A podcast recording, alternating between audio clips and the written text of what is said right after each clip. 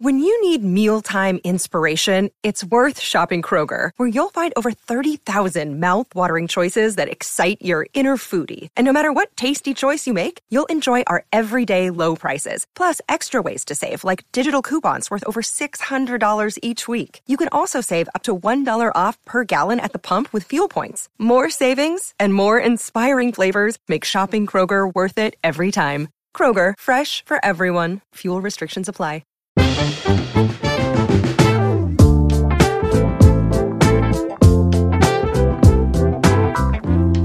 Bienvenidos al Vistazo, el podcast de entretenimiento de Soy 502. Con ustedes estamos casi los mismos de siempre. Juan y desde la bella ciudad de Guatemala, invitado especial. Y Dan, desde Dan, hoy sí no, desde Guatemala también. Bienvenidos al podcast. Estoy todos de aquí, desde la tierra del Quetzal. ¿Cómo están? Bien, bien, Lito. Gracias por la invitación. Como siempre, es un gusto estar aquí con ustedes. Dan, no sabe que estás aquí en Guatemala.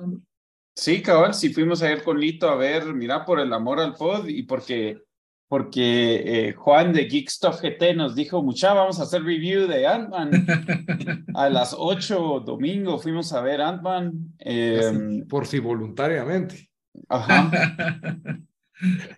Y eso que ganas no habían porque eh, no ha recibido los mejores reviews la película. Yo también de unas me quiero eh, disculpar para los que miren el video, no sé qué está pasando con esta cámara, no es mi computador usual y como que pierde el, focus y también la eh, silla que estoy suena como que sí, como que sí está oxidada y cada vez que me muevo hace un, hace ruido.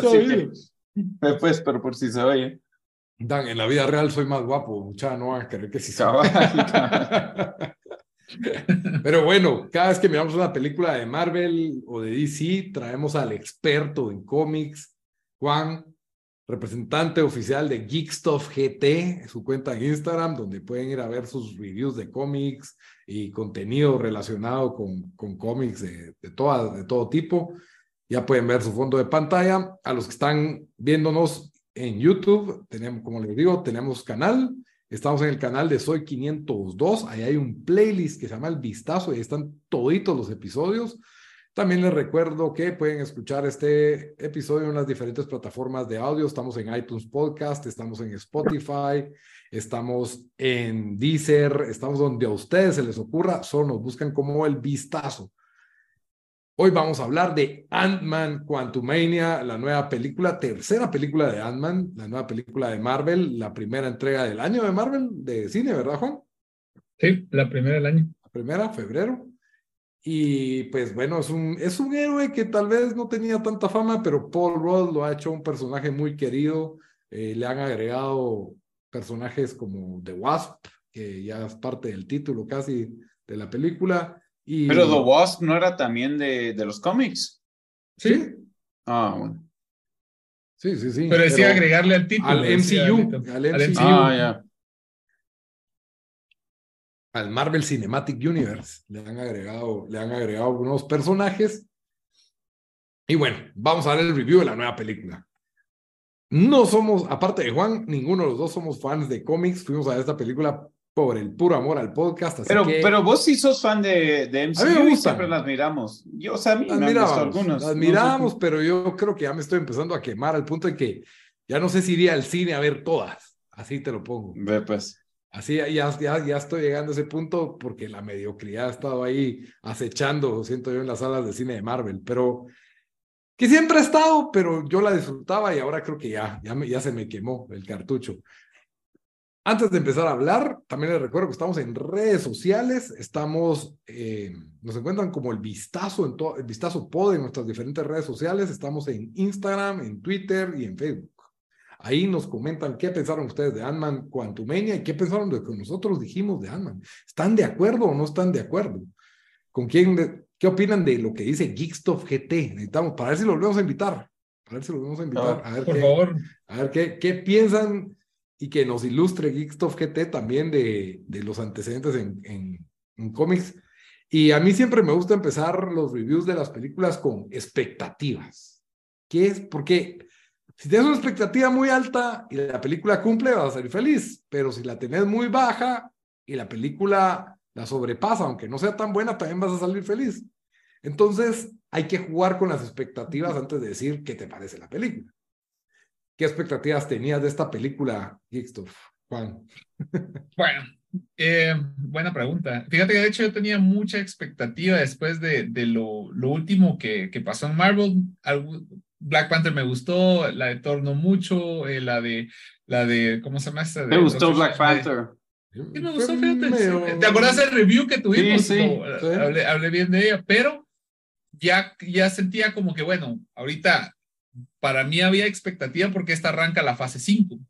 Y yo tenía mucha expectativa también del villano, Kang the Conqueror, que lo hablo después, doy un poquito de introducción de lo que es el personaje después, pero sabía que iba a ser el inicio del arranque de la nueva fase, yendo hacia The Kang Dynasty y Secret Wars, entonces mi expectativa era alta, porque es como que, bueno, vamos a aquí, borrón y cuenta nada, nuevo New Chapter, y va a haber mucha acción, mucha, mucho desarrollo de personaje, y the stakes are high porque sé que viene lo que viene. Entonces yo estaba muy emocionado porque realmente para mí eh, debería ser un, un boom, un nuevo inicio. Entonces yo tenía las expectativas bastante altas para esta película, considerando el villano, que era la tercera película de, de Ant-Man, que es Ant-Man, como decía, como decía Lito, tal vez no es un personaje super sonado, pero Paul Rudd se, se, se lo ha ganado a la gente y, y la personalidad del personaje y del actor, pues es, es muy agradable. Entonces sí, mis expectativas eran bastante altas para esta película.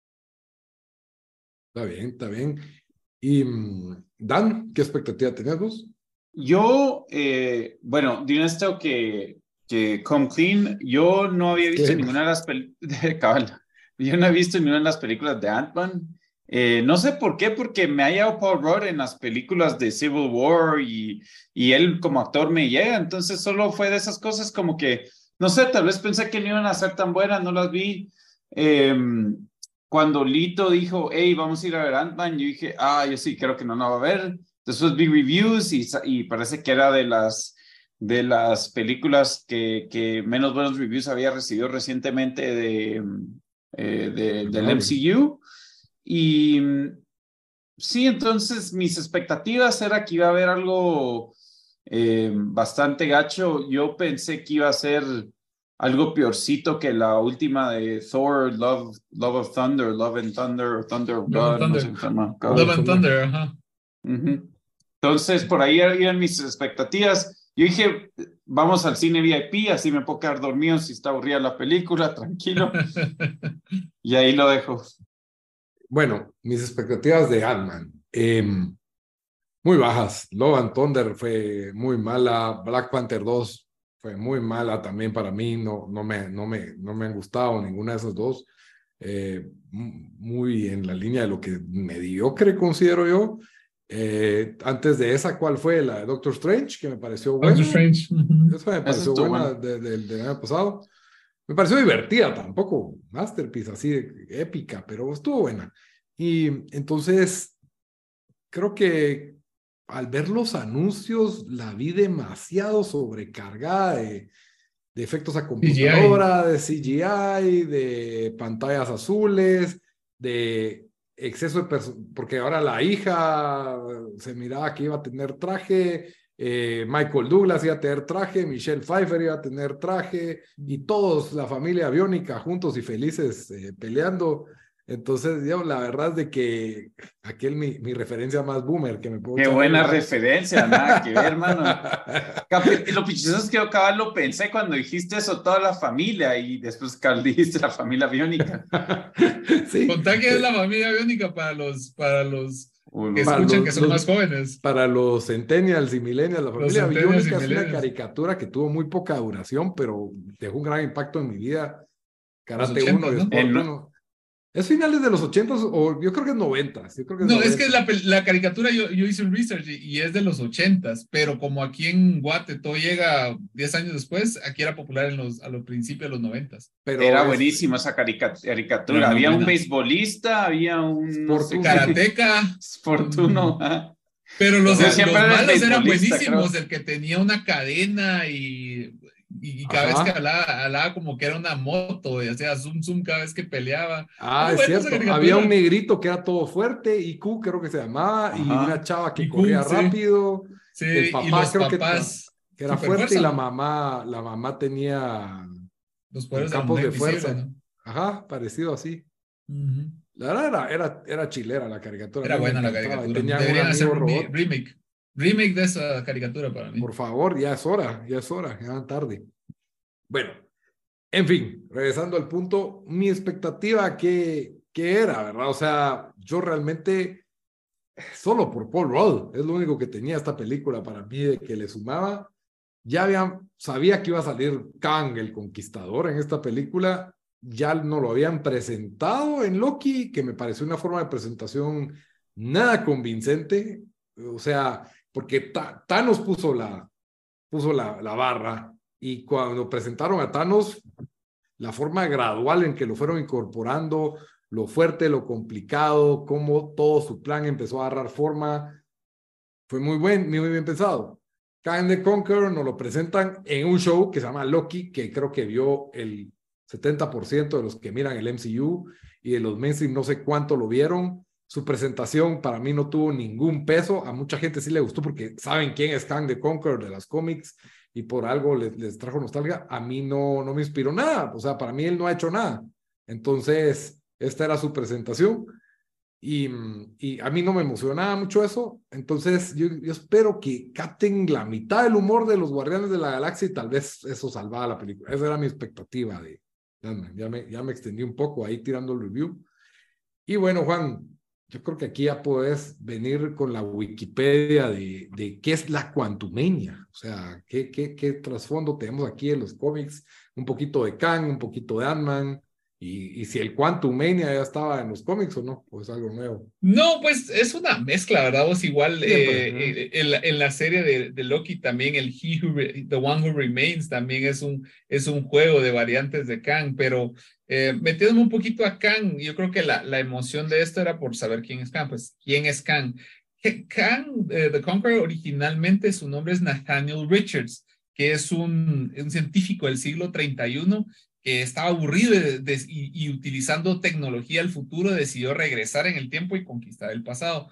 Para los que son fans de cómics o, o es- han visto The, The Fantastic Four, ese, ese nombre, Nathaniel Richards, debería sonar similar porque Reed Richards es, Es señor es, es, es Mr. Fantastic. Entonces se cree que Kang the Conqueror es un descendiente, irónicamente, de Reed Richards y alguna relación también con Doctor Doom. Entonces, ese es originalmente su nombre. Entonces, él regresó en el pasado y su primera aparición fue en octubre de 1963 como Kang eh, en Fantastic Four 19. Pero ha tenido varias aperas. eh, fue creado por Jack Kirby y el, y el maestro Stan Lee. Y la historia es de que él regresa al pasado y empieza a conquistar primero eh, el antiguo Egipto. Entonces, él empieza, él regresa a Egipto y eh, eh, ahí es como el faraón Ranmatut se regresa a conquistarlo. Entonces, en las cómics, de hecho, él es el que logra el despertar de Apocalypse, de, de, de Apocalipto, de los X-Men, eh, que es Aben. Ajá, entonces él regresa y lo quiere volver, o sea, él sabe quién es Apocalipsis, entonces regresa en el tiempo y él lo quiere volver como su, su, o sea, quiere guiarlo y que sea su, su instrumento. Después en las cómics, pues se le revela Apocalipsis y resulta mucho más fuerte que él, entonces él huye y solo deja hecho lata el pasado y ahí es como nace Apocalipsis.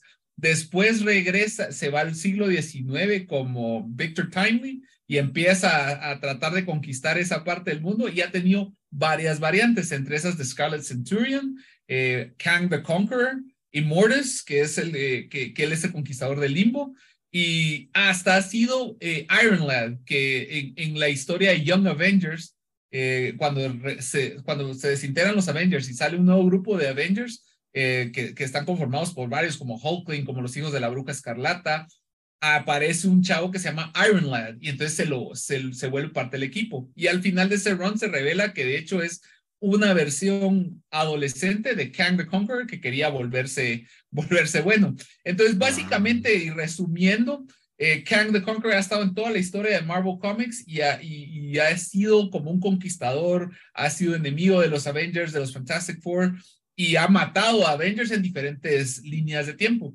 Y de hecho, él formó un, un, un grupo de, de, de malos o, grupo que se llama The Council of Kangs, que si los que han visto Rick and Morty, eh, pues sabrán que eso es, es, es, lo sacan de ahí una parte de Council of Reeds y Council of Kangs, que como hay muchas variantes en el multiverso, ellos llega, llega un punto que deciden reunirse y dominar todas las líneas de tiempo y el multiverso.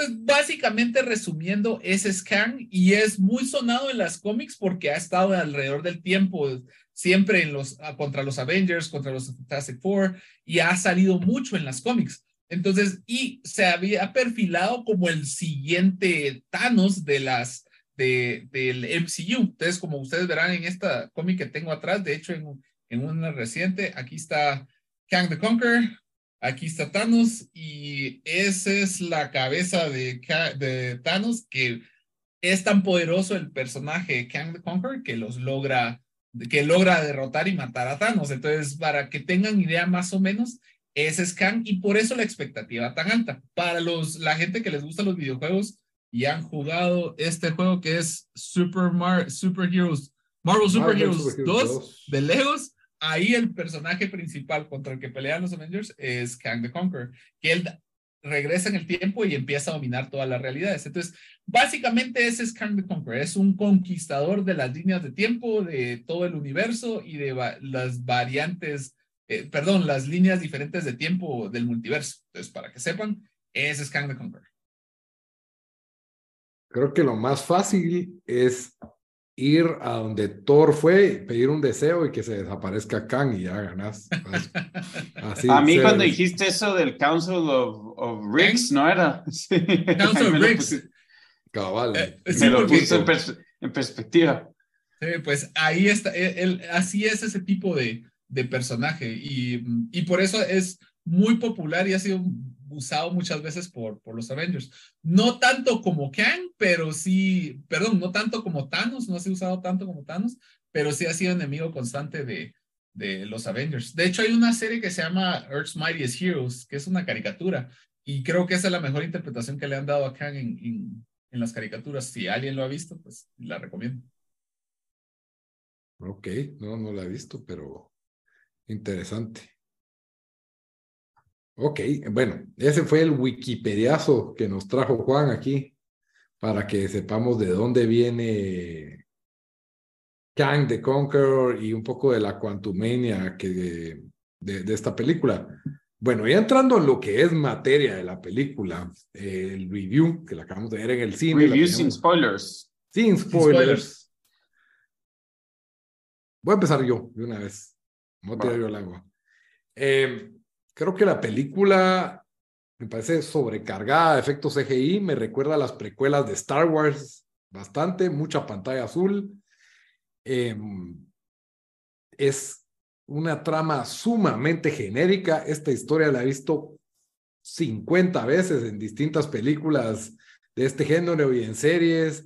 Hay un emperador, hay una rebelión, conocemos a personajes locales, habían aspectos originales en, ciertos personajes y aspectos de este planeta al que van, a este mundo, el cual no tiene ningún sentido que exista este mundo, a todo esto solo quiero decir, ¿va? Pero, pero bueno, si uno anula su, su, su cerebro un poco y se sumerge en este mundo de fantasía que no debería existir, pero existe, entonces, bueno, eh, lo para aceptando y mm, creo que también tiene un sobrecargo de personajes que ninguno para haciendo mucho o sumándole mucho a la trama, tal vez uno que otro, pero eh, eh, intentaron hacer una película de equipo y, y, el villano para mí es bastante problemático. Eh, no termina siendo tan... Tiene ciertos aspectos interesantes, pero el desenlace en sí a mí no me terminó convenciendo creo que desaprovecha todo el mundo de Marvel que hemos tenido, no, no coincide con otros personajes de Marvel que pudieron haber sumado. Total, le doy un cinco y medio, seis, seis, seis le doy, seis de diez. llega a entretenerte, porque la película no es aburrida y Paul Rudd carga y me reí un par de veces, pero no puedo decir que es una buena película, no puedo decir de que es épica, eh, es sumamente genérica. O sea, esta película la hizo Chat GPT. O sea, yo siento que la hicieron, la, la, le dijeron... Chat, chat GPT, ¿quieres decir? Me ha dicho chat GPT. GPT, GPT en español. Bueno, no, pero decía un chat. bueno, eh, a lo que me refiero es que siento que le dieron una inteligencia artificial, mira, hacernos una nueva película de Ant-Man, poneme personajes. Señor, ¿te había gustado más, Lito?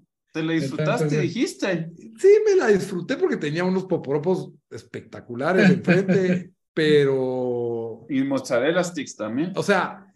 Es que, me la haya... viva, vos. Esa es otra cosa. Que me la haya disfrutado no quiere decir que sea una buena película. Pero la disfrutaste. Medianamente, moderadamente. No Salió el cine diciendo que se la disfrutó.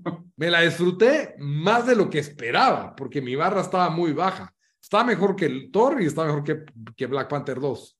Ahí la dejo. Pero eso no quiere decir tanto. Me gustó más eh, Doctor Strange 2. Eh, pero esta está un poco, yo creo, mejorcita. Bueno, eh, yo voy a agarrar ahorita porque creo que todos tienen más curiosidad de lo que decir Juan, entonces vamos a dejar que, tenga el más tiempo para, para decir. Pero yo, yo creo que voy a sorprender para cualquiera que ha oído nuestro podcast, pero yo me lo disfruté, la verdad. Tal vez era que mis expectativas eran muy bajas. Eh, a mí siempre me gustan cuando hay nuevo, nuevos mundos y aunque era súper ridículo ese, eh, bueno, spoiler alert, el, o sea que solo lo digo, ¿no? El nuevo mundo que nos metieron. Quantumania, el, el, el mundo cuántico, sí. El, subatomic, subatomic mundo eh, donde eh, prestaron un poco ideas de Star Wars, de Dune, de, o sea, era como un remix de, todo lo, de todo lo que hemos visto en sci-fi en los últimos 30 años. Pero, eh, y como dijo Lito, la historia genérica, eh, por momentos cursi, donde parecía la familia biónica, pero siento que tuvo buen paso, o sea, nunca me aburrió, sabía lo que se venía, ¿verdad? O sea, es predecible. Eh, pero hay suficiente humor. Eh, obviamente yo no, yo ni sabía que existía ese Khan, o sea, ni sabía quién era, no sabía nada de esta película, así que sabía cero de él. Ajá. Entonces, si lo arruinaron a él como villano y no fue un villano que, que impactó en ese sentido en comparación al cómic, yo de verdad no sé. Siento que sus poderes son virgos, pero sí no los aprovecharon en la película. Eh, pero yo me disfruté un poco más, incluso yo, que Lito diría yo, yo creo que mejor que, incluso que Shang-Chi la pondría yo. Dale si está como que... Dale 10 pues. 9.8, Lito. Es, es, eh, es, la siguiente after, after Sunset.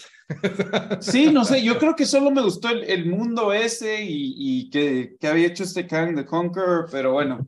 Yo entonces, eh, a los a los fanáticos de Marvel que me dijeron que Kang iba a hacer ver a Thanos como una nena, como un muñequito, como una nada, que Kang era el ultimate villain, que Darth Vader no era nada a la par de Kang. ¿Y qué me dieron? ¿Y qué me dieron? ¿Y qué me y Ant-Man, y Ant-Man. bueno, pero sí, yo creo que... Pero sin spoilers, sin spoilers. Cabalito se estaba metiendo. Ah, yo me estaba metiendo perdón. Es mi excepción, es mi excepción hablando ahí la dejo. Y Juan, contanos vos qué pensaste, tengo curiosidad de... Fíjate que, siéndote totalmente honesto, yo esperaba un montón, entonces en ese aspecto, como mis expectativas eran altas, la verdad sentí que me dejó un poquito de viendo la película. Em, empezando con lo positivo, digamos, Paul Rudd siempre un, un, buen, buen actor y cae bien, es carismático, quiero saber qué le pasa hace bien su papel, su papel de papá. Eh, también el, el Jonathan Rhys Mayer se llama, el, el Kang the Conqueror, el que hace el papel. Para mí, desde que lo vi en Loki, me pareció, dije, bueno, no fue tan malo, pero el mero malo va a ser Kang the Conqueror. Entonces, cuando lo vi, su actuación, su forma de interpretar el personaje y desenvolverse como, como el personaje que es, para mí me pareció una excelente actuación, igual de Michelle Pfeiffer. Para mí ellos dos como que se medio roban el show en términos de actuación. Eh, los efectos especiales, después de haber visto Avatar, es bonito el mundo porque es el Microverse Quantum Realm, eh, que es el, mismo lugar, solo que diferentes nombres para diferentes eh, universos alternos de Marvel. De, Marvel. Me gustó. la parte de Star Wars creo que fue interesante y me llamó la atención que lo hicieran. pero estaba súper cargada con CGI, entonces si digamos lo comparamos con Ant-Man 1, era una historia muy pequeña para un personaje pequeña, pero lo hacía verse algo épico, por hasta la última batalla creativa que hicieron. Sí, eh, buenísima. Y cuando lo contrasto y lo comparo con esta, me queda viendo un poquito en el desenlace de la, del, del, final. Como te digo, o sea, estoy de acuerdo con Lito y con tu persona que me la disfruté, me gustó más que, que definitivamente más que, que Thor Love and Thunder. Como historia, me gustó, pero yo siento que es como un episodio de Game of Thrones que, digamos, lo tenés que ver solo para saber qué va a pasar en la siguiente. Entonces lo miras, ah, estuvo bueno, pero no es algo épico. Y creo que ese es mucho el problema, que ahora más los fans de Marvel esperan que cada película de Marvel sea algo épico, sea algo que, un momento, vamos a ver esa película de cine, salió una película de Marvel. Y ah, yo siendo fan de cómics, creo que ya Marvel empezó a bajarle las revoluciones y obviamente no todas las películas pueden ser épicas y súper emocionantes. Entonces, habiendo dicho eso, me la disfruté, pero encontré que no cumplió con las expectativas ni de la trama de la película, ni del villano que prometía muchísimo. Entonces, eh, le doy un 7. Pregunta aparte, que Lito lo había tocado un poco al principio, en, cuando dijo, estaba hablando de sus expectativas, em, pero yo sí siento un poco con estas películas, em, como vos decís, Juan, de que revivir lo épico que fueron, que terminó la primera parte o la primera, como se llame, de ver con Civil War y todas esas películas, la primera fase, es muy difícil de replicar ahorita y creo que Disney está en ese, donde, eh, eh, en este, está en un momento donde esto es algo demasiado bueno que todavía le pueden sacar dinero, pero no sé si en el long run les va a ser peor porque van a crear, van a empezar a crear fatiga y van a empezar a quemar gente que está yendo a ver Love and Thunder, que fue mala, Black, Black Panther, que también a, a mi parecer decepcionó, esta que, digamos, eh, a ustedes dos les decepcionó de lo que, de lo que esperaban. Em, no fue mala, pero... No, pero, pero no están llegando al nivel de lo que llegaron al final de la primera fase, donde, donde ¿verdad? O sea, donde vimos películas que, de verdad... Entonces, sí, sí, no sé, sí, no sé, la verdad tengo curiosidad de ver en tres, cuatro años cómo va a estar todo este, el MCU, si a la gente solo se va a hartar de películas de cómics o van a quemar esta franquicia donde ya no van a hacer lo que, lo que son ahora. No sé, interesante.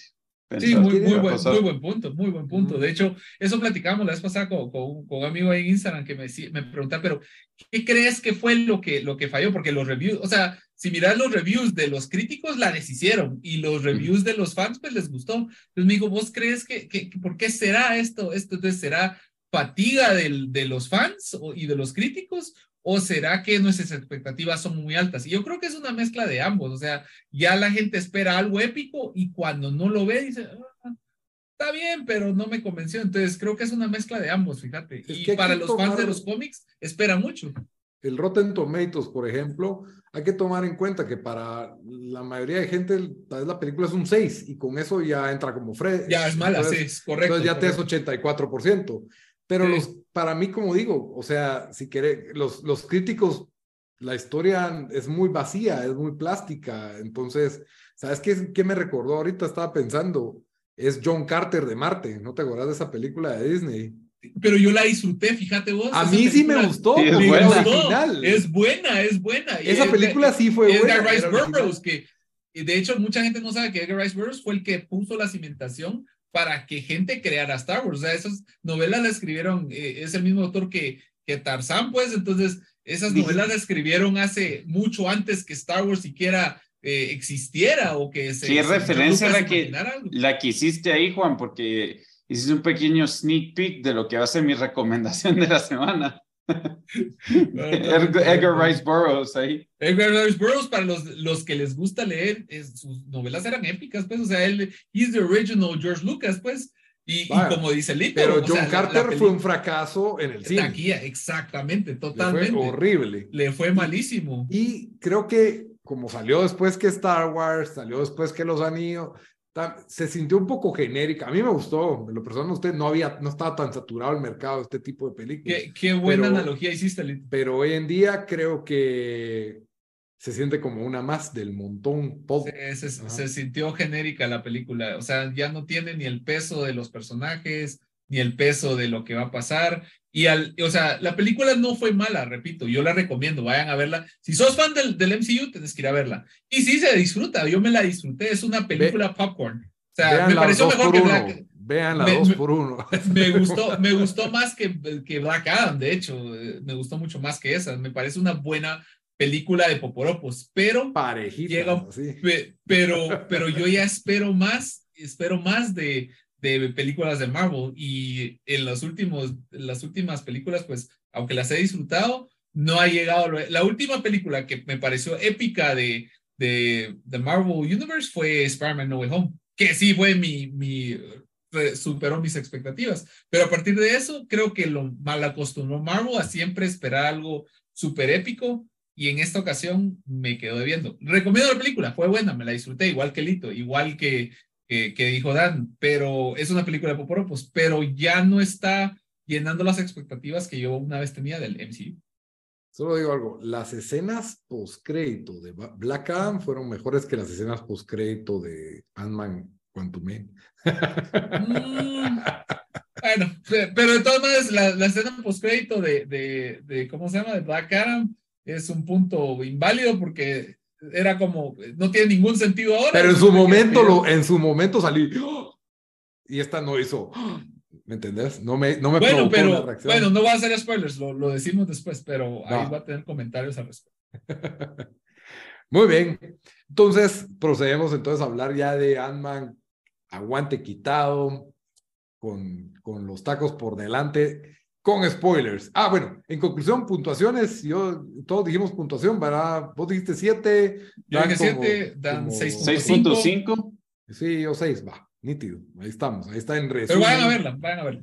Va a verla dos por uno, digo yo, o espérense. Vayan a verla. Se Vayan a disfruta. verla, se Y no, disfruta, y no es una odisea de esas que está haciendo Mar- eh, Marvel de dos horas y media. Sí, Dura dos eh, se disfruta, se disfruta. Un poquito más de dos horas creo que dura. Vayan a verla, se disfruta. Va, ok. Con spoilers. Eh, yo creo que eh, Michelle, a, a diferencia de vos, a mí la actuación de Michelle Pfeiffer, yo sí sentí que estaba cobrando su cheque, mano. Ella llegó a cobrar su cheque, eh, otra vez estaba babosada. No sé, nunca, nunca, nunca le cre no le creí nada. Y, ¿En serio? Ajá. Ahora, Michael Douglas está en ese papel de Hank Pym, pero siento que solo la trama buscaba, pongámosle algo que hacer, porque va a servir que, que lo recoja en la nave después o algo así, ¿me entendés? No, no, Para Pero los dos fueron no fue- aportaba. Los dos fueron Machine débil. Du- Fue lo que de la resolvió la película. película. Fue, al final fue lo que resolvió la película, que fue Sí, yo- malísimo. Sí, yo creo que Sí, eso fue en estúpido. la- las... Fans. Va. Sí, ahora, ¿cómo respiran en el mundo subatómico? Porque las partículas de oxígeno son más grandes que los átomos, entonces no, no entiendo cómo pueden respirar. Juan. Mira, pues lo que pasa es que si lo miras desde el punto de vista científico, es una, son cómics. pues, entonces, Pero no, es medio retcon, porque Michelle Pfeiffer jamás había contado nada de esto. Eh, Y- y sabes, las escenas es que eso. habíamos visto del Quantum Verse no salía nada, que- nada así. no, o sea, lo, lo metieron ahí, como decís, un red El Quantum Verse no existe en los cómics. Bien, bien, existe. Ah, es que pero- primero en los cómics era el Microverse, que era Ah, donde, que, que era el un- subin- subuniverso entre las realidades paralelas, digamos. Está una realidad paralela a otra, y la, los, los espacios entre esas realidades Ah, es el es Microverse. el Microverse. Ajá. Entonces, e- es el Microverse y, de- e- y después lo, re- lo cambiaron a su nombre, que dentro del mismo Microverse está The Quantum Realm, que ahí está el, mundo, el, reino cuántico. Entonces, eh, eh, sí, lo, sí lo pegaron las cómics. Entonces, mira, yo te voy a decir lo que no, ya dije lo, te voy a decir lo que me gustó, más, más que todo. Eh, Kang me gustó su interpretación y el traje se miraba bien chilero y sus poderes se miraban chileros. Paul Rudd siempre es lovable, me cae, siempre es súper cae bien, me cayó muy bien. La, las analogías con Star Wars, que era otro universo, también me gustó esa escena en el bar, cuando platicaron, me sacó la risa, o algunos comentarios que, que me gustaron. Eh, Bill Murray. Bill Murray también, que es un personaje One Note y salió y se murió y salió una vez en los cómics en Incredible Hulk en algún momento y se murió, entonces ah, está bien, no, no me afecta. También hubo un cambio, algo que al fin pasó de que en toda la galaxia todo el mundo habla inglés, entonces excepto eh, donde quiera que los Avengers todo el mundo habla inglés, entonces al menos esto me gustó que al menos tuvieron que cambiarle el, eh, que con, con ese trago pues lograron hacerlo. Y sí habían cosas del, del, del, reino cuántico que no habíamos visto antes, entonces eso me agradó, me gustó. Eh, y hasta yo creo que también la, mucho del diálogo así, el, el quick whip, el, el quick whip de, de, Paul Rudd, mucho me gustó y el inicio eh, y, la vida que lleva Paul Rudd después de Ant-Man, todo eso me gustó. Entonces, y muchos momentos de acción buenos, es hasta ahí. Eh, ahora lo malo, eh, MODOK, MODOK no es eso en las cómics, el MODOK en las cómics es un científico que trabajaba para AIM y después eh, a través de la experimentación de, con, con, si lo miras en el juego de, de, de, Marvels y Avengers, ahí miras que él era un científico, después se, se volvió de, eh, tomó control de AIM, que es Advanced International Mechanics, que es lo que sale en, en Iron Man 1, 2, y el final que tuvo, que él era súper malo, que si ustedes saben quién es el personaje, él apareció primero en Ant-Man, en la primera película. Sí. Él era, y era para mí una gran, o sea, era un personaje bien de dos dimensiones, pero al menos se sentía como amenazador. Y sí lo odiaste y sí quisiste, bueno, eh, qué bueno que le ganaron. En esta, qué mulada que le dijo, soy malo, pero si no soy malo, ¿qué soy? Y la chava soy, sí, no seas pendejo. Eso sí fue patético, ese parecía... Y después, ok, seré bueno. Es, eso sí. parecía un malo con las piernitas y todo parecía un, un malo de Rick and Morty. Entonces, sí, o sea, en, en, las cómics no es un mal malo, o sea, sí, hace, sí tiene su, su, su rollo y sí, sí es, sí es una amenaza. Pero en este, primero que ha sido Darren Cross, se me hacía, ¿se acuerdan ustedes de Spy Kids? Donde sale George López con la cabezota. Era, yo creo que era mejor villano George López, entonces... Eh, no, sí, ahí no, sí. No, no fue, yo siento que no, no fue una buena No fue bueno. Forma, ajá. Y, y la aportaba. otra... No, no aportó. Y la otra Kang prometía tanto, yo esperaba tanto, y no era una variante, era Kang the Conqueror, o sea, era una variante que los demás Kangs lo desterraron porque era tan malo que lo sacaron, o sea, él estaba banished, él estaba aislado, exiliado en ese universo, entonces esperaba que fuera Kang the Conqueror, o sea, yo esperaba que al final tal vez los dos iban a quedar atrapados con, con Ant-Man. Dije yo, ah, va a morir Ant-Man o algo le va a pasar a Ant-Man o algo le sí. va a pasar. No puede. Se no le va a escapar. Que, se le va a escapar. No puede ser que pase la película entera sin una sin algo grave que pase o que haga crecer el personaje, que avance la historia, que avance la historia de MCU. O sea, que realmente pon, o sea, no va a terminar tan sencillo. Dije yo, algo, tal vez medio cierran, pero va a quedar algo. Y creo que por tratar de hacer un feel good movie, que pues lo fue, sacrificaron al villano, o sea, no tenía una motivación que yo realmente creía, no tenía la profundidad que, que tiene Kang en las cómics, no tenía el poder que, o sea, vino y destrozó a todos, a todos sus enemigos con un rayo y los hacía polvo. ¿Y por qué no hizo lo mismo con Ant-Man o sea, y su Sí, familia? Solo... eh, te- tenía el Ya. poder y la tecnología de hacer todo, menos hacerse chiquito como Ant-Man, porque Hank Pym es más inteligente que. Sí, No, es- es- Eh, Eso, eso fue la parte, o sea, te lo vendieron como este conquistador de multiversos, de timelines, sí. de todo, y Ant-Man le gana. O sea, y le ganó yo, tan fácil, o sea. yo creo No que, tan fácil, sí le costó, pero. Pero es Bueno, Ant-Man, pues. pero este, según yo, este, este tenía que ser el segundo Thanos, pues. Así es, o sea, es- Y lo, lo, lo que van a pienso- justificar con que van a ser el, el de otro li- el de otra línea o algo así, otro otra línea de tiempo, multiverso, otra lo que sea. variante. ajá, Es como Sí, ton, pero- ton, ton, son 100 cans, ton, ton, ton, Sí. algo así sentido que hicieron. No son Bueno, pero es- es- eso sí, sí es, sí, o sea, si vamos a la escena postcrédito, cuando salen los, la, los Kangs, El todos los, es the count, El es Council of Ricks. Kangs. Y, y ahí, ajá, es, es- o sea, de hecho, The Council of Ricks le copió a The Council of Reeds y The Council of Kangs. Originalmente está The Council of Reeds, que son todos los, los Reed. Richards. Fantastic, Reed Richards de todo el multiverso. Y también sale ahí, eh, y después también pusieron The, the Council of Kangs. Pero, digamos, yo me imagino que lo que van a hacer es de, como la pre- siguiente película de, de Avengers fuerte se va a llamar eh, The, ay, se me fue el nombre, de Kang Dynasty, que va a ser cuando, porque si se dan cuenta, supuestamente este Kang the Conqueror estaba evitando todos los demás eh, Kangs llegaran. Entonces él destruía realidades, pero iba a mantener la misma, que es la del principal del MCU, y la iba a gobernar. Ahora que se murió, se murió, espero yo que regrese, porque qué patética forma de morir, para un supervillano así de ese calibre, supuestamente ahora va a haber una, una guerra de multiversos que es la medio predijeron en Loki. Y eh, ahí va a ser The Kang Dynasty, que Kangs eh, es, es conocido que a veces los Kangs de diferentes líneas de tiempo se unen para derrotar a los, a los Avengers. Y han matado a muchos Avengers en diferentes líneas de, líneas de tiempo. Y eso es lo que siento que la fallaron, porque hubiera sido épico que hubieran enseñado un par de escenas de ese Kang aniquilando unos Avengers de otra, de otra línea de tiempo, así como hicieron si Wanda mató a todos esos de en The Multiverse of Madness, ¿cómo este Kang no pudo matar aunque sea un Avengers? Pues entonces, no sé, yo creo que de stakes, le faltó stakes a la película, entonces hubiera gustado ver algo más, más profundo. Como te digo, me, mucho que disfrutar de la película me gustó, pero siendo el inicio de una nueva fase, pensé que iba a dar un poquito más de, de, de importancia o impacto al, al universo MCU.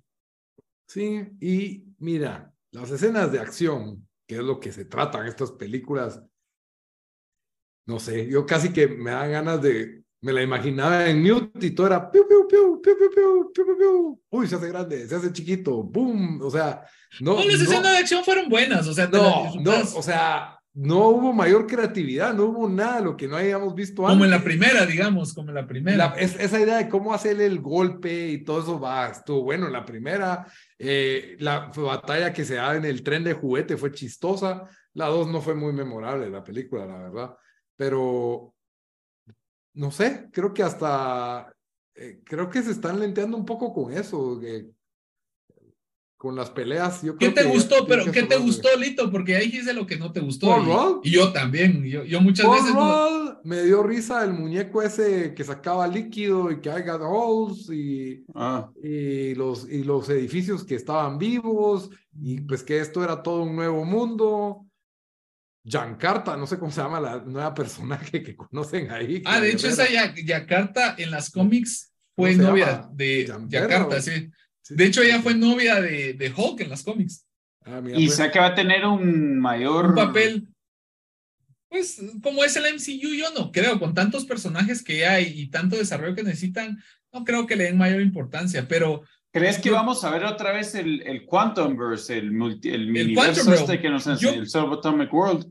Yo creo que va a servir como un plot device, o sea, va a ser como, en algún momento va a ser un, una forma de, de, de encerrar a los Kangs o derrotarlos o, o no sé, van sí creo que vamos a volver a verlo, pero va a ser como un plot device, solo van a usarlo para, ya sea para pasarse entre realidades eh, o porque como digamos, yo creo que solo Wanda tenía ese poder, bueno, solo América Chávez tenía ese, ese poder de pasarse entre realidades, entonces, no sé, tal vez lo usan para ir en el pasado, como la línea de tiempo, como hicieron en Avengers 1, pero yo creo que ya no le sacan más a, a, a, ese, al Quantum Realm. Y la gente tampoco, yo creo que era como un, como dice Lito, es mucha, mucho CGI y tal vez lo usan como unos dos, tres minutos para pasarse entre un lugar a otro, pero no creo que sea el punto central de la, de la próxima historia.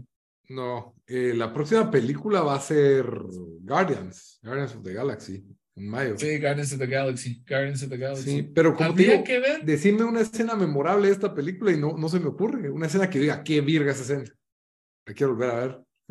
a mí me gusta, te voy a decir las escenas que me gustaron. Me gustó cuando, cuando Kang está hablando con, con Paul Rudd y con, y con esta, eh, la hija. su hija, con la hija, eh, con no sé cómo le eh, y, y, y, en las cómics se le pone stature, pero son otros 20 pesos. Pero la cosa es de que me gustó esa escena cuando los está amenazando, la, el, el performance de él, o sea, la, la actuación que se echa me gustó. Eh, también otra escena que me gustó cuando estaban, cuando se metieron y sacaron todas las probabilidades, el montón de probabilidades. Cuando está Scott Lang y saca todas las, eh, que es Schrödinger, Schrödinger, Schrödinger's cat. En, pues. en, ese momento y de repente aparece el chavo en Baskin Robbins con su traje y, y dice, what the heck am I doing here? Para los que no han visto, la primera película, el primer trabajo de ant cuando salió de la cárcel fue de Baskin Robbins, que lo despidieron. Entonces, esa parte me gustó. Eh, también cuando entra Ant-Man así súper gigante y empieza a aplastar a todos, también es otra escena que me pareció interesante. Eh, esas fueron como mis tres escenas memorables y te digo, las disfruté mucho. Igual cuando Michelle Pfeiffer está ayudando a, a Kang a, a, construirlo todo y lo toca y ve todo lo que quiere Kang, también me gustó. Y la forma que Kang era, tenía cierta empatía por lo que le pasaba a Hope. Dijo, yo no te iba a matar a vos, yo te iba a dejar que regresaras con, en, con, en esas, tu familia. En esas eh, escenas, su, su personalidad, no lo que representa a él, pero me daba vibes como Doctor Manhattan, un, un poquito, como que solo bien matter of fact, bien como que, no sé, Sí, sí, sí, sí. Y eso es que ahí estaba Virgo, ahí va Virgo. Ahí estaba bien, ahí estaba bien. Al final fue en el, en el tercer acto fue que el personaje se fue muy, mucho a lo Saturday Morning Cartoon Villain, va, que I want to take over the world, uh, así. Y eso es lo que le quitó peso, que al menos Thanos tenía un ideal, o sea, decía, no, o sea, y como dice aquel, tenía cierta, hasta cierto punto, cierta razón, eh, o, al menos un motivo de ser. Cambio, Kang solo quiere conquistar por conquistar, que es cierto, su personaje es así, pero le faltó profundidad y poder, porque si le ganaron un montón de hormigas al siguiente Thanos, a Thanos no le hubieran ganado un montón de hormigas. No, pues. Sí, yo creí que su poder era como que siempre estar un paso adelante de todos, ¿me entendés? Y no, no se vio así. I always win, algo así. Hubiera estado vivo. Sí. No? Le hubieran matado a la hija Paul Rudd, eso hubieran hecho. Así, que quede así hecho. O al menos hubieran. O, o, a Michelle Pfeiffer, se hubiera sacrificado a Michelle Pfeiffer. Eh, o, si, o se hubiera muerto Michael Douglas. O Eso sí es cierto. en, en, ningún momento le metieron stakes a estas películas. O te metieron el. No solo stakes, pero ni el miedo de que podía pasar algo. Sí, porque el que se queda atrás es él y dije, no, van a matar a Ant-Man. Tal vez se quede encerrado Ant-Man y lo van a sacar. Eso, Eso es lo que pensé que Eso iba a pasar. Sido mejor. Ah, pero ya pasó, ya había pasado en la 2, si no estoy mal, él se queda en el Quantum, ¿o no? Sí, sí, es cierto. O, hubiera sido, hubiera sido Janet. Yo, ah, creo que, que, cualquiera de los dos, los, ya sea eh, Michael Douglas o, o, Michelle Pfeiffer, hubieran, they should have bought bullets. O, cuando, él, cuando él manda Khan al subatomic, subatomic world, cuando al final que lo hubiera jalado, que lo hubiera jalado. Sí, sí, sí, y hubieras pensado, está muerto, pero bueno, tiene razón Lito, ya estuvo atrapado ahí antes, entonces... Eh, no, pero este es el subatomic, subatomic. Sí, sí, sí, sí, sí, yo pero... No recuerdo pero, qué pasa, pero a, él lo manda, lo hacen chiquito en la 2 y los que lo tenían que regresar se fueron en el blip, eso fue lo que pasó, ¿o no? Al final de la 2 salen, salen el, en, el, en la escena post créditos. Va, entonces él por eso se quedó chiquito todos los años, ¿o no? ¿Por qué? Porque desaparecieron. Es que él lo hicieron pequeño y los que lo tenían que regresar. Se hicieron el Thanos. Ajá. Es que él estaba, o sea, la historia era que él se metió al, al mundo, al reino cuántico o ahí porque él sacaba unas partículas que hacían, o sacaba algo de ahí que ayudaba a Ghost a mantenerse en su forma normal. Ghost es el, la villana de la, de la segunda película, que no me pareció mala villana. Eh, entonces, eso es lo que ellos sacaban de ahí. Pero cuando estaba metido ahí, fue Thanos, desapareció la gente que lo iba a sacar. Entonces, él se quedó ahí cinco horas en el reino cuántico, pero en el mundo real fueron, cinco, años. que, que, y a eso es lo que también me pareció, pues obviamente va a haber una ciencia atrás, tal vez está en un nivel no tan profundo eh, Ant-Man para quedarse solo cinco años, porque el mundo existe fuera del tiempo y el espacio, pero si Janet estuvo ahí 30 años, que sí fueron 30 años en el mundo real, y envejeció, y a él solo 5 años, entonces las... La, Pero es que vos no entendés que, Paul Rudd, ¿no? Paul Rudd no envejece. Eh, sí, sí ese, eh, ese, es el factor que hay que tomar en cuenta. Es que en serio, ese, ese chavo se mira igual, lo miras, lo miras en Clueless y lo miras ahorita y está igual. Tiene 50 ya. Bueno, Creo que con eso cerramos el, el review de Ant-Man. No sé si querías dar algo más, Juan, de, la película. Sí, pues, pues solo que, que me hubiera gustado que, que mejoraran algunas cosas y Modoc me pareció terrible y lástima que revivieron a Darren Cross solo para matarlo, o sea, for character assassination, porque había hecho muy bien su papel en la primera y solo lo trajeron para volverle un chiste. Entonces me siento mal por él porque me hubiera gustado ver más, y bueno, al menos estoy esperando The Kang Dynasty que, que podría pintar para más. Y lo que más espero es Secret Wars, que es las guerras secretas. Entonces, en los 80 hubo la Secret Wars original, que es donde se llevaron a todos los superhéroes para pelear en un Battle World. De hecho, la hicieron originalmente en los 80s para vender juguetes.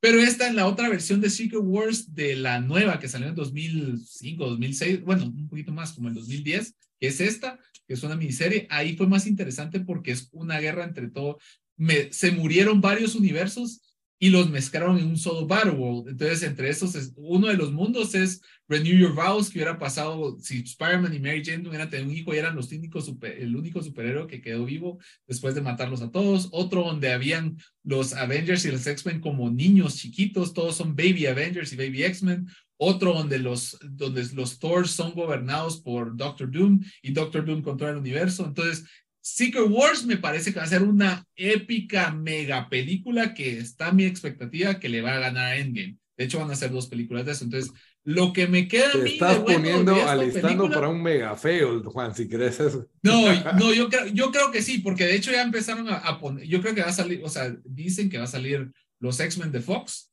va a salir Tobey Maguire y va a salir este Andrew Garfield. Entonces, yo, yo estoy apuntándole a eso y que, que va a ser épico, pero tengo miedo en los filler episodes, que van a ser el montón de películas que nos van a llevar a eso, que en esos va a ir como que bajando la calidad de historia, personajes, solo por llegar a punto A a B de A a B. Entonces, es es, lo único que me da miedo. ¿Qué les costaba presentarnos a Fantastic Four en esta película? Eso lo hubiera arreglado. Eso lo hubiera subido. Tal vez sí, puntos. fíjate, tal vez sí, tal vez sí. Pero sí. otra vez lo desperdician. Ya.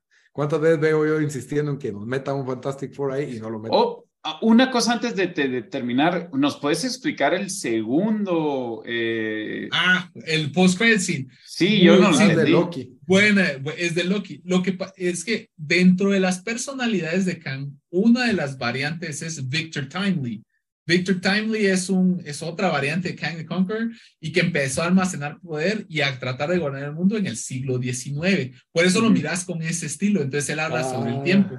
Entonces, y, y- y también un- algo chistoso, Victor Timely, también le pusieron ese nombre. Primero porque es un viajero en el tiempo y pues después porque Marvel Comics originalmente se llamaba Timely Comics. Entonces le pusieron Mm. Victor Timely. Y Victor Mm. también hace analogía a su posible relación directa o indirecta Con. Doctor Doom. Entonces, eso, eso es, y cuando le habla Mobius, si ustedes vieron, eh, si ustedes vieron Loki, la serie, al final de la serie matan a He Who Remains, que era el que estaba encargado que solo existiera una línea de tiempo. Al romperse ese monto, salieron un montón, y ahí es donde salieron el montón de variaciones de, de Kang the Conqueror, que cuando ustedes vieron ahí, eh, posiblemente uno de ellos era Ramatut, que era el, el, el, la variante que, como, te, como Egipcio. egipcio que tenía, ajá, eh, estaba también este, ah, el de Scarlet Centurion, o sea, que tenía como una armadura, ese podría haber sido de Scarlet Centurion, y hay otras versiones como eh, pero el punto es de que Loki al final de la serie, mira que hay estatuas de Kang, y entonces él, él se dio cuenta que ahora el tiempo, la línea de tiempo, la, con, la conquistó Kang. No sé si es Kang the Conqueror, de plano que no, pero eh, entre sus variantes donde inició todo es con Victor Timely. Entonces puede, puede ser que por eso él estaba ahí. Ese es, el, es una variante, unas variantes que peleó con los Avengers y casi gana Victor Timely. Mm. Esa es la escena post está, está setting up también la segunda temporada de Loki. Muy bien. Entonces, con eso concluimos el episodio número 82, Ant-Man Quantumania. Y nos vamos, como siempre, para terminar, los dejamos con una recomendación. Dan, ¿qué vas a recomendarnos esta semana? Bueno, eh, en este episodio mencionó a Edgar Rice Burroughs, eh, Juan, eh, lo dijo que había creado John Carter y también había creado Tarzán. Entonces yo les traigo una recomendación de una película de 1938 que se llama Tarzan Goes to Guatemala. La pueden encontrar en YouTube. No, ¿en serio? La película, la película no es buena, o sea, no, no, no la vayan a ver porque es buena, eh, pero tiene el dato curioso que cuando hicieron eh, la película, eh, Ubico era el dictador en Guatemala, y la de las primeras escenas es de que van a ir a África, y en África está Guatemala. Entonces, aparentemente para Ubico fue una gran ofensa y se prohibió durante, eh, bueno, durante cuando salió, no sé si durante todo el resto de su presidencia, que fueron seis años, que saliera esta película en Guatemala. Pero es obviamente ¿Qué año es chistosa ¿Qué año porque fue eso? 1938 35. salió. Ah. 38, creo que 35, 36 le hicieron y salió en 38. Eh, eh, eh, de- sacan, sacaban las imágenes de Chichicastenango y parece antigua, después eh, sacan como que las ruinas mayas y son como que se miran que son ruinas como de, de antigua Guatemala también, y también en una de esas Tarzán, cuando, o bueno, no sé si Tarzán, pero están en, en la jungla y se supone que una tribu maya, me imagino, los, ¿verdad? los, eh, los agarra como rehenes o los va a sacrificar y todos eh, parecen pues gente guatemalteca, excepto la líder de los mayas, que era una canche alta de ojos azules. Entonces, si quieren ver ese tipo de... Era una influencer guatemalteca, fijos. Eran otros tiempos. Pero, pero, e, era la, en esa época era el equivalente a la influencer guatemalteca, que eran así, ah. excepto la, la de los medios, ¿no? Es, es, es blanca y canchita. Eran otros, otros tiempos, eh, pero sí, eh, no sé. A mí era chido. Uno puede ir en fast forward viendo las imágenes donde enseñan Guatemala y eso, y también eh, si, si alegamos de las películas que, que son malas hoy, en ese entonces sí, sí eran otras ligas de, de lo mala que era. Entonces, Tarzan Goes to Guatemala la pueden encontrar en YouTube. Ok, gracias, Dan. Bueno, voy a dejar que que Juan cierre el no, dale, dale. Por eso voy recomendamos, dale, recomendamos. Mi recomendación, lástima que no vino Bamba, pero es un anime, cosa rara que estoy viendo un anime. Estoy viendo un anime que está en Netflix, se llama Vinland Saga y se trata de unos vikingos. Y me, me está gustando bastante este anime porque no tiene los elementos tontos del anime, en mi opinión. No tenemos personajes chiquitos y redonditos que solo se ríen o cosas tan, tan exageradas. Las batallas por momentos sí son un poco exageradas como buen anime, un poco violenta, así con violencia, con sangre. Me gusta que sí se mueren personajes. Eh, y está como que es como un relato bastante histórico de lo que fue esta época en, en, el mundo de los vikingos, las invasiones a Inglaterra, y pues obviamente tiene el aspecto novelesco de un parecido de Northman, muy parecido a Northman, ¿verdad? De, un niño creado entre vikingos y cómo la, despiadada vida que viven, pues son personas eh, con una moral que no es compatible con, nuestra forma de pensar de ahorita. Entonces sí me gustó que capturaron bastante esa esencia de, de esta cultura vikinga de robar, matar para, para sobrevivir, pues, o sea, se dedicaban a la conquista de, otros, de otros pueblos para sobrevivir, no, no se ponían a sembrar, ¿me entendés? Y por ahí hay un contraste de otros personajes, está la influencia del cristianismo como una nueva religión para ellos, algunos todavía son, se aferran a tradiciones vikingas, otros ya son cristianos, y está ese choque ahí bien interesante, eh, la perspectiva japonesa, porque al final es un anime japonés, y, y está muy entretenido, muy novelesco, está largo, pero cada episodio dura 25 minutos, entonces la primera temporada tiene 24 episodios, la segunda creo que tiene otros 24, no sé si ahí termina, no me quiero spoilear, pero de momento estoy bien entretenido porque si en algún episodio la trama no avanza, aprendes de historia y, eso está bueno y, tiene escenas fuertes y me gustó bastante. Entonces sí es un, un anime que para mí esto es lo que yo quiero de todo anime pues bastante bueno. Vinland Saga en Netflix. Juan, de una vez contale, antes de, pues, da tu recomendación y contale a todo el mundo dónde te encuentran, eh, dónde te pueden buscar, les das tu Instagram, tu, todo lo que quieras. Y gracias por haber venido, Juan. Buenísima onda. Dale. No, gracias, muchas gracias por la invitación. Eh, me encuentran en Geekstuff GT. Yo estoy en Instagram. Eh, por el momento solo estoy ahí. Me rehuso a abrir TikTok, pero eventualmente tendré que hacerlo. Ahí hago reviews, tengo algunos dibujos, algunos reviews de cómics, posteo algunos eh, cómics que leo y pueden encontrarme en Instagram con GeekStuffGT. Ahora para mi review, fíjate que les voy a preguntar a ustedes y, depende de lo que ustedes me digan, doy esa review, eh, doy esa recomendación. ¿Quieren que recomiende una cómic, una película digerible de caricatura o una película más seria y profunda? De esas tres, ¿cuál, cuál prefieren ustedes que recomiende? Película seria y profunda. Ajá. ¿Esa crees? Yo sí, Dan no dijo. Yo estaba entre esa o la de caricatura, entonces vamos con la, con la profunda. Eh, pues tal vez ya, ya, no sé si han visto ustedes la película 1985 en, en la Argentina. de Argentina 1985. Eh, me pareció una excelente película, eh, profunda y, y, sí te, te, toca muchos temas que al, al, final mucha de nuestra realidad sociopolítica en Latinoamérica es muy similar y encontrás historias en Argentina, en Colombia y Guatemala que al final, si tienen algo común, es el sufrimiento humano y el abuso del poder autoritario por muchas veces un gobierno militar.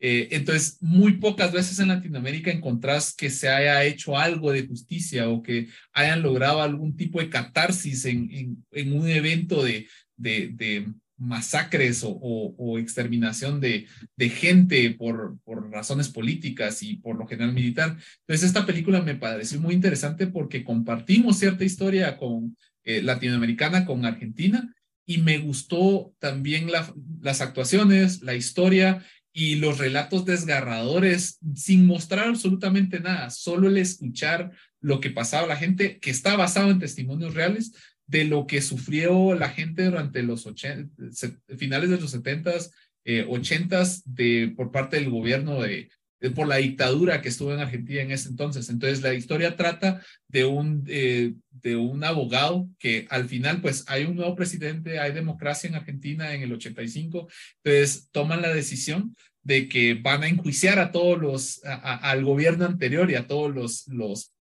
los militares que, que, hicieron todas estas cosas. Entonces, eh, al principio el, el, el, abogado a, cargo de eso, pues no está muy seguro, dice va a ser otra farsa y ahí empieza a jalarse gente más joven que lo apoye, que lo ayude. Y de hecho uno de ellos tiene familia militar. Entonces está ese, es, es, esa similitud muy, muy profunda que tiene con Guate, que las familias militares tenían mucho poder y hasta ciertos puntos se le consideraban como héroes o, o, tenían mucha influencia a, nivel social. Y cuando se presentan las atrocidades que ocurrieron durante su liderazgo en nombre de la, del orden y del, del control y, y, en contra de la revolución, hasta la, hasta la mamá de uno de los personajes que es pro... Que es pro pues no nos spoileamos la película, Juan. Pro militar, dice, ah, sí, pero sí, sí, es que me gustó la película, entonces se la recomiendo, ya se sé, llama Argentina 1985. Argentina 1985, si quieren un poquito de, de drama. ¿Y, y dónde la pueden encontrar, Juan? La pueden encontrar en, en Amazon Prime. Prime Video. Okay. Sí. Yo iba a recomendar Super Sons, pero mejor me brinqué a la parte más profunda. ¿Hay Super Sons de 1 a 10? Super Sons 8. Super Sons es esto. Es una serie. Ah, no, sé. ah, no, es que yo vi que me, yo tengo ahí una película que se llama Super 9, ahí sí, sí ahí para ver. Es, no está, en, está en HBO Max y uh -huh. trata sobre Damian Wayne y John Kent. Antes de que envejecieran a John Kent en las cómics, era un personaje que se llama Super Sons, el hijo de Batman y el hijo de Superman y sus aventuras. Entonces, para algo digerible y fácil y alegre, Super Sons. Para algo profundo, eh, Argentina 1985. Esos, mi, esas son mis dos recomendaciones. Ah, bueno. Gracias, Juan. Eh, Dan, ¿diste tu recomendación? Ya, sí, ya. ya. Ah, Tarzán, sí, Tarzán, Tarzán en Guatemala. Sí. Muy bien, con eso terminamos el episodio. Hasta la próxima, mucha. Adiós. Adiós. Adiós.